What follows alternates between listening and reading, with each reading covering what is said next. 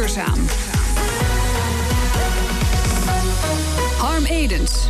We worden ouder en ouder. En hoewel we steeds langer thuis blijven wonen, wordt ook de kwaliteit van oudere zorggebouwen belangrijker. Die kwaliteit kan in veel dingen zitten. Ook in de mate waarin een gebouw energie opwekt. Letterlijk in de vorm van stroom, maar ook in de vorm van sociale energie.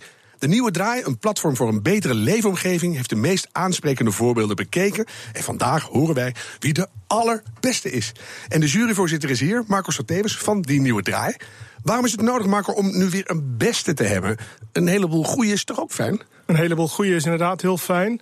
Maar uh, zeker de laatste tijd is er veel negatief in het nieuws geweest. Ook over zorg, over protocollen, zwarte lijsten. En uh, deze verkiezing bewijst maar weer dat er heel veel inspirerende voorbeelden zijn in Nederland. En de beste, ja, is toch ook wel waardoor je op de radio komt. Ja, daar sta ik even bij stil. Een milliseconde. Dat is natuurlijk zo. Maar het een heeft wat dat betreft vrij weinig te maken met het ander. Dit is echt het gebouw. En daar wordt met heel veel zorg een nieuwe manier van, van ouderen zorggebouwen gebouwd nu. Mooie zin. Nou ja en nee. Uh, het gaat inderdaad om gebouwen. Het gaat om de techniek van gebouwen en duurzaamheid. Daar is heel veel aandacht voor in de bouw. Maar tegelijkertijd is er eigenlijk relatief weinig aandacht voor wat die omgeving doet voor mensen die daar wonen. Die daar in de laatste paar jaren van hun leven heel kwetsbaar zijn en zorg krijgen. Mm En wij zijn dus op onderzoek gegaan van welke plekken zijn dus ook voor mensen het meest energiek. Dat zijn die twee energievormen die ik net noemde. Kan jij een paar voorbeelden geven hoe dat in al die gebouwen zichtbaar wordt? Waar, waar moet je dan aan denken bijvoorbeeld? Nou, dan moet je bijvoorbeeld aan denken dat een, eh, een plek in een verpleeghuis er eigenlijk net zo uitziet als thuis. Dus uh, niet met een lange gang met allerlei deuren en, uh, en, en, en, en, protocollen en weet ik wat allemaal. Dat ziet er dus uit als thuis. Dus je hebt een eigen woonkamer met je eigen spullen. En je, je komt andere mensen tegen waarmee je allerlei activiteiten kunt ontplooien. Ondersteund door mensen die goede zorg geven. En dat is niet normaal in alle gebouwen van het land. En wij hebben nou juist diegenen onderzocht die dat wel hebben... en die een prachtige omgeving bieden voor mensen die daar wonen. En in hoever gaat dat? Want kijk, mijn, mijn opa woonde al in een zorggebouw. Dan heb je het over 40 jaar geleden. Die had ook zijn eigen spullen. Dus dat is niet letterlijk wat je bedoelt. Maar met name die, die ziekenhuissfeer, die gaat eruit. Ja, de ziekenhuissfeer gaat eruit, dus geen mhm. lange gangen. Als je die vierkante meters die je normaal in zo'n gebouw voor gangen nodig hebt... als je die nou gebruikt om ook letterlijk in te wonen... en dat is wat er in, eh, in de beste voorbeelden gebeurt... dat maakt het dus wat kleinschaliger. Dan krijg je dus dat zes, zeven mensen met elkaar in, eigenlijk in een huis wonen... in plaats van dat je het gevoel hebt dat je in een ziekenhuis terechtkomt. En gaat het dan ook leuk onder, onderling met die mensen? Want toen mijn uh, schoonoma van 93 eindelijk op kamers ging wonen... voor het eerst in de leven zei ze... ja, die andere mensen die kunnen niks. Dus, nou, ja en nee, dat ligt natuurlijk aan de doelgroep. Hè. Dat is met ouderenzorg, dat gaat over heel veel verschillende mensen... met veel verschillende aandoeningen ook. Maar als je kijkt naar mensen met dementie bijvoorbeeld... Ja, die toch uh, op een andere manier omgaan met prikkels en met een omgeving... dan is het heel belangrijk dat dat uh, ja, op een goede manier gereguleerd wordt. En het gebouw draagt er dus heel erg aan bij. Dat is wat wij hebben onderzocht. En die is belangrijk, hè? Zeker. Dus zowel het gebouw is energievoedend uh, voor het net... maar ook voor de mensen die erin wonen. Hoeveel gebouwen hebben er meegedaan? Nou, wij hebben uiteindelijk ruim 30 gebouwen onderzocht... Uh, daar een top 10 uit uh, geselecteerd met de jury. Um, nou, ook een publieksprijs daarop losgelaten, een stemming. hoeveel, uh, hoeveel, mensen hebben er gestemd? meer dan 1000, 1200 ongeveer. Dus dat is flink wat. -hmm. um, en dat heeft ook een belangrijke stem gehad in het uiteindelijke oordeel van de winnaar. Ja, en hoe bepalend was de vakjury daar nog in? Nou, wij hebben uh, vooraf gezegd dat uh, de vakjury ongeveer de helft bepaalt... Oh. en het publiek, dus de stemmen de andere helft. Daar kan ik mee leven. Fijn. Want anders dan denk ik, ja, dan kan je wel stemmen... maar als het uiteindelijk om de laatste twee promiel gaat... dan heeft het geen nut. Nou, uh, een groot moment is daar. Laten we de winnaar bekend gaan maken. De winnaar is Petter Husterstaten uit Stiens. Ik vind dat... Ja, ik moet meteen even bij waarom. Nou, waarom? Dit is denk ik het beste voorbeeld in Nederland van een omgeving, een kleinschalige omgeving, waar je gewoon als mensen met dementie de beste woonomgeving hebt met ook de beste zorg. Leuk. Je hebt hier een prachtige trofee van mensen die elkaar omhoog houden. En laten we hier nou aan de andere kant van de studio Thea de Boer hebben. Regiomanager Noordwest-Friesland van de Kwadrantgroep. Waar de Petter Hussen... Oh, dat is heel moeilijk, onuitspreekbaar, ondervalt. Dus, uh, nou, ik zou zeggen, overhandig de prijs even. Zal ik hem doorgeven? Nou, bij deze gefeliciteerd Komt met de overwinning. Nou, Alsjeblieft. Hartstikke bedankt. Ja. Prachtig. Mooi, hè? Daar zijn we echt trots op. Heel mooi. We gaan ja. zo verder met je uitgebreid praten over hoe leuk het dan niet bij jullie is. Maar eerst onze verslaggever Jan Posma vertrok met voorkennis naar de oudjes in Stiens. We staan hier in de technische ruimte van, uh, van Petrus Staten. Wat hier opgesteld staat is een, uh, een warmtepomp-installatie uh, die voor de, het hele gebouw kan voorzien van warmte. Alle ruimten zijn voorzien van vloerverwarming. En deze warmtepomp eh, is een gesloten systeem. Dat betekent dus dat we dus eh, gebruik maken van aardwarmte in de bodem. Dat zijn uh, zes uh, systemen van 200 meter diepe collectoren... die zorgen voor de warmteoverdracht tussen bodem en, het, het, water wat in het systeem ingaat. Ehm, een gesloten systeem houdt ook in dat we dus zowel kunnen koelen als kunnen verwarmen. En hoe beter dat in balans is, dus als we dus uh, winters gaan verwarmen en zomers gaan koelen, hoe beter dat elkaar afgestemd is, hoe hoger het rendement van de warmtepomp is.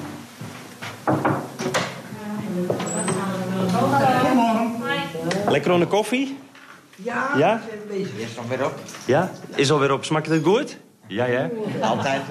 Mooi. Nou, wat je, wat je hier dus ziet is dat, uh, dat uh, het, het, is heel huiselijk ingericht. Je hebt een, een woonkamer en je hebt een, en een, en een, en een, eten, een huiskamersfeer waar de mensen kunnen eten. Meestal in ruimtes waar, waar, waar ouderen wonen, dan is de temperatuur ook wat hoger. Hier valt het wel mee eigenlijk. Hè? Die be, bejaardentehuizen, temperaturen, dat merk ik hier niet zo.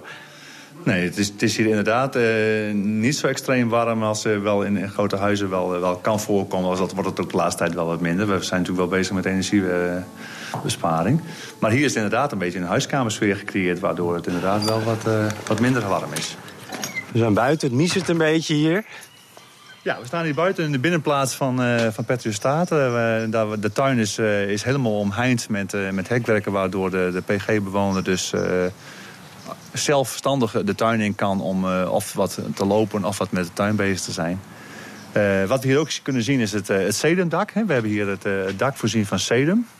Nou, het grote voordeel van sedum is dat het natuurlijk een hele goede isolatiewaarde heeft. Dus waarmee dus ook warmte wordt bespaard.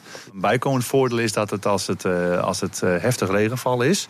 dan zou je met een traditioneel dak zou je dus te maken hebben... dat het, het, riool gelijk wordt belast met het hoeveelheid water die van het dak afkomt. En met een sedumdak heeft het een absorberend vermogen... waardoor dus het, het geleidelijk het water wordt afgegeven aan, aan het riool.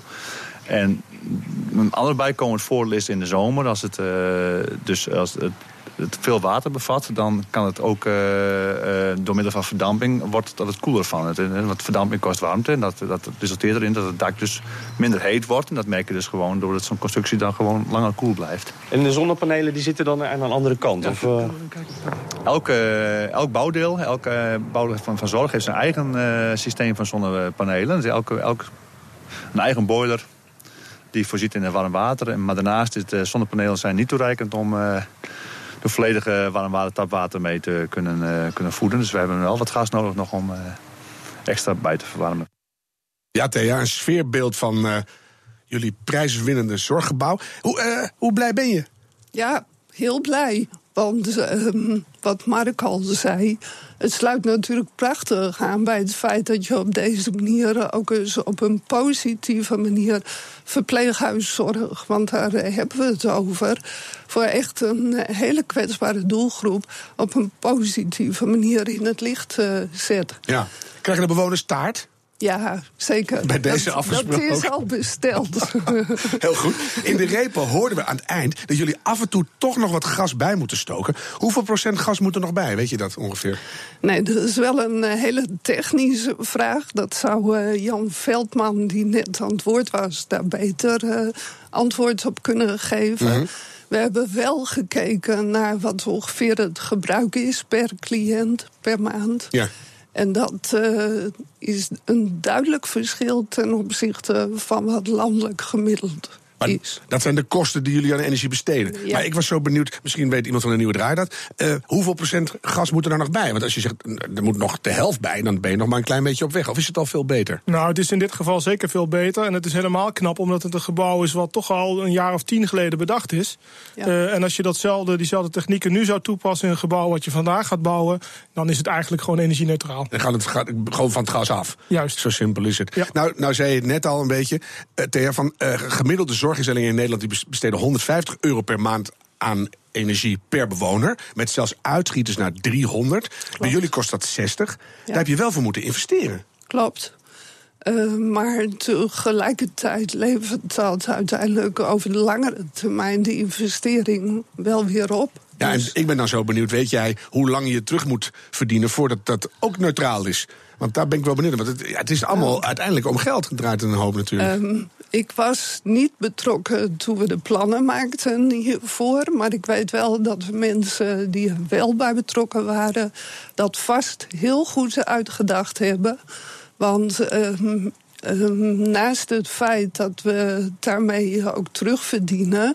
eh, maakt het nu dus ook dat onze exploitatie gewoon een stuk gunstiger is, zodat het geld ook uiteindelijk weer terugkomt richting de cliënten. Dus zelfs nu al, of ik kijk toch even naar de, de, de, de voorzitter van de vakjury. Marco, is het ook omdat er nu in tien jaar tijd al relatief veel terugbetaald is? Is, het, is de investering al terugverdiend? Nou, het is allebei. Zoiets verdien je in zo'n 15 jaar terug.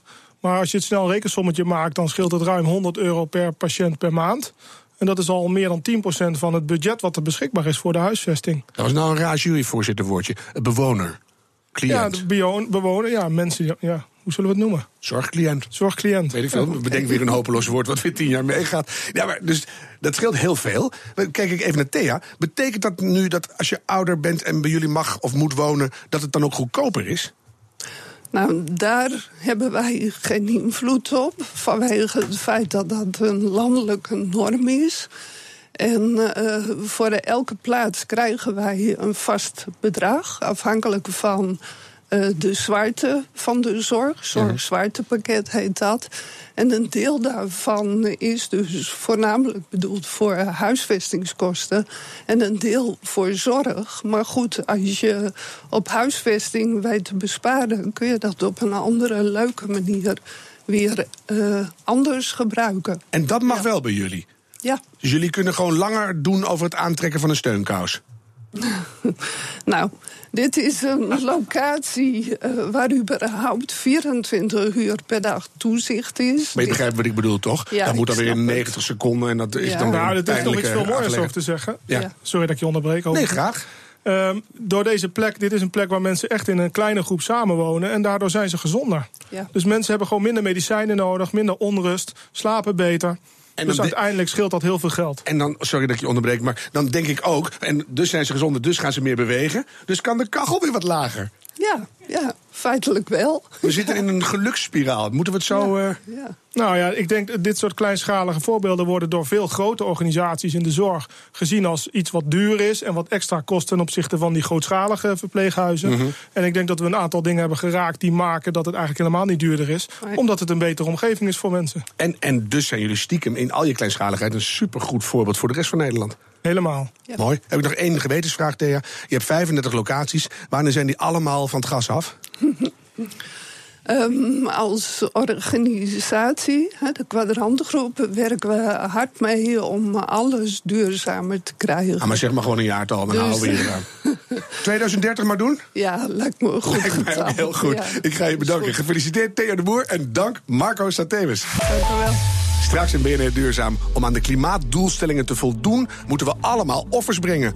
Ook de particuliere huiseigenaren. Maar willen die wel betalen? BNR Nieuwsradio. BNR Duurzaam. Vorige week presenteerde het kabinet de energieagenda. En zodra het gaat over de energietransitie, kijkt iedereen meteen naar de corporatiewoningen en de nieuwbouwwijken, die makkelijk en snel op alternatieve warmtebronnen zijn aan te sluiten. Maar wat te doen met het gigantische aantal particuliere koopwoningen? Daar hebben ze bij de vereniging Eigen Huis vast lang over nagedacht, zeg ik, terwijl ik kijk naar de directeur, Cindy van der Velde. Het is een lastig bereikbare groep, Cindy, hè, die eh, particulieren. Oh, nou, ik denk dat dat wel meevalt. Eh, die groep die is eh, best goed te bereiken en die wil ook absoluut wel eh, verduurzamen. Daar hebben wij onderzoek naar gedaan. Ja, onder... Dat wil ik graag weten, want tot nu toe in mijn optiek zijn ze slecht bereikbaar en gebeurt er relatief weinig. Er zou meer moeten gebeuren, absoluut. Want als je kijkt hoe ver we nog van onze klimaatdoelstellingen afstaan, dan ligt er nog een enorme opgave. Mhm. Kijk, mijn kinderen zeggen ook altijd: ik sta nu een vijf, maar aan het eind van het jaar komt het wel goed. En dat is ook hier een beetje het geval. Maar er moet nu echt wat gebeuren. Er zal full force beleid op moeten worden gezet. Want even voor de statistieken: 56% van de woningen is particulier koopwoning. Klopt. In Nederland staan 4,2 miljoen woningen die eigendom zijn van particuliere woningbezitters. En zij willen ook graag verduurzamen. Maar wat houdt ze tot nu toe tegen? Is dat alleen geld? Geld is een belangrijk uh, aspect. De vraag is natuurlijk wie gaat dat betalen. Als we kijken naar de energieagenda, dan zien we dat de minister graag van het gas af wil. Mm -hmm. Niet alleen voor de nieuwe woning, maar ook voor de bestaande voorraad. En dan zitten onze leden toch met vragen. Vragen bijvoorbeeld: wat is het alternatief?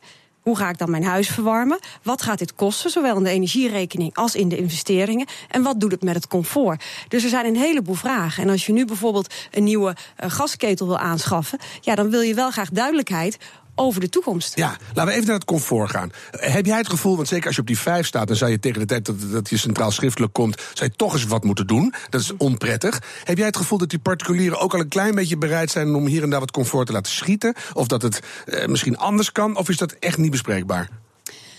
Nou, ik vraag me af of het nodig is om het comfort te laten schieten. Ik denk dat er best veel... Een, een beetje, niet alles. Maar gewoon dat je denkt van... Nou, nou het geeft wel aan dat particulieren althans onze leden, wij hebben daar onderzoek naar gedaan onder onze 750.000 leden. En de overgrote meerderheid geeft aan dat zij ook vinden dat zij als eigen woningbezitter een belangrijk aandeel hebben en ook verantwoordelijk zijn om ervoor te zorgen dat die woning verduurzaamt. Mm -hmm. En dan nu eens even kijken naar de manier waarop. Want er zijn best veel regelingen in Nederland en ik denk dat dat ook een beetje het probleem is. Eigenlijk is het een beetje friemelbeleid. We hebben een regelingetje hier, een potje daar, hier is het lokaal, daar ligt het weer anders. Ja. Dus als mensen naar ons callcenter bellen met de vraag: hoe kan ik mijn verduurzaming financieren, ja, dan zijn we wel een kwartier aan het uitleggen over de verschillende regelingen die er allemaal bestaan. Dus dat is een duidelijk signaal richting politiek. Als je Absoluut. wil dat particulieren echt wat gaan doen, dan moet je die regels verhelderen en versimpelen. Dan moet je de potten voller maken, mm -hmm. want het is nu ook te kleinschalig. He, Daar gaan we het zo over hebben. Eerst even de regels. Want dan komt het, kom je toch weer bij geld uit. Hè? Maar niet uit Tuurlijk. hoeveel regeltjes er zijn, als er maar geld is. Maar er is geld. Hm. Vergeet niet dat meer dan de helft van jouw energienota bestaat uit belastingen. Dus er zijn enorm veel potten. Kijk bijvoorbeeld naar de SDE-regelingen. Daar zit 12 miljard in. Dat is ook gedeeltelijk opgebracht door die eigen woningbezitter. Mm dus in dat opzicht mag je toch verwachten dat ook zij daar weer wat van terug mogen zien op het moment dat zij daadwerkelijk tot verduurzaming van hun eigen woning overgaan. Aan de andere kant, als ze daarmee hun energierekening dramatisch naar beneden halen en hun huis weer, weer betaalbaar houden, zou je kunnen zeggen, dan kan je het ook zelf vertellen. Laten we daar eens mee beginnen. Als je naar het gemiddelde koophuis kijkt, wat kost dan een verduurzamingsslag?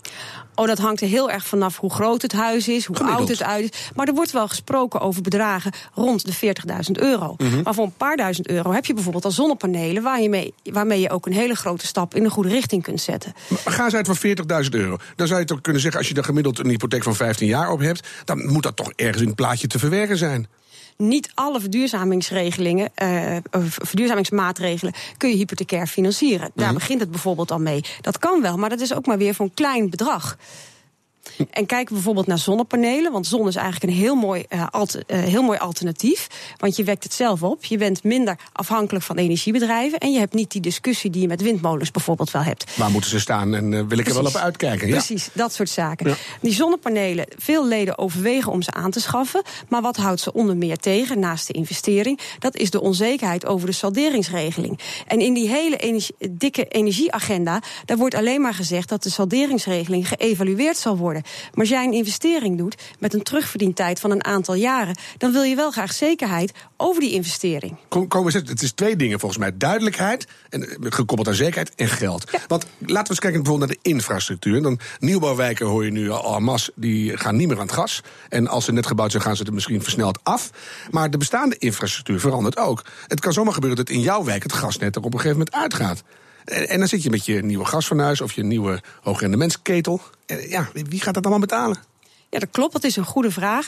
In de uh, energieagenda er staat inderdaad ja, dat de aansluitingsplicht zal worden vervangen door eigenlijk een soort warmterecht. En dat betekent dat je misschien op termijn ook in uh, de bestaande woningvoorraad te maken krijgt met die transitie. Dat je inderdaad van het gas af moet. Hetgeen op termijn ook onvermijdelijk zal zijn. Maar dat zul je wel op een hele doordachte manier moeten doen. En dat zal ook lokaal verschillen. Dus gemeentes die zullen samen met bewoners, uh, gemeenten zullen het voortouw moeten nemen om samen met bewoners en net beheerders te moeten kijken naar ja, wat de meest beste of passende energiemix is voor dat gebied. Mhm. Mm -hmm. En daar zullen ze bewoners in een vroeg stadium bij moeten betrekken. En, en daar kijk ik even naar jullie, want jullie zijn een belangenclub. Weten jullie meer dan wij? Is er al bijvoorbeeld een plan voor het hele land? Is er al bekend wanneer welke gasleidingen eruit gaan? En waarom weten wij dat nog niet? Moeten leveranciers niet wat helderder zijn? Ook wij weten dat niet. Ah, dat is jammer. Maar z- zou dat, want ik, bijvoorbeeld Alliander die schijnt te werken aan kaarten, zodat het duidelijk wordt, op een gegeven moment gaat dat eruit en dat eruit. Dan kan je een beetje plannen als je net in zo'n gebied woont, dat je nou laat die ketel maar zitten, want we krijgen iets nieuws.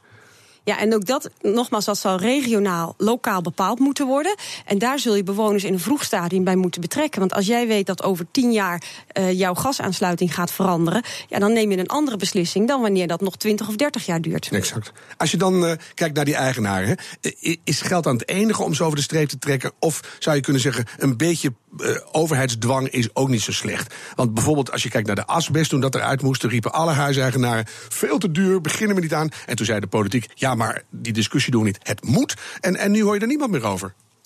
Nou, dwang is denk ik niet nodig. Omdat die huiseigenaar, die wil wel. Dat is het probleem niet. Dus het gaat erom dat, er, dat ze, die huiseigenaar in een vroeg stadium wordt betrokken. Maar is de vrijblijvendheid niet te groot? Als je kijkt naar Engeland, dan mag je een huis met een energielabel -hmm. slechter dan B mm -hmm. gewoon niet meer verkopen. -hmm. Klaar.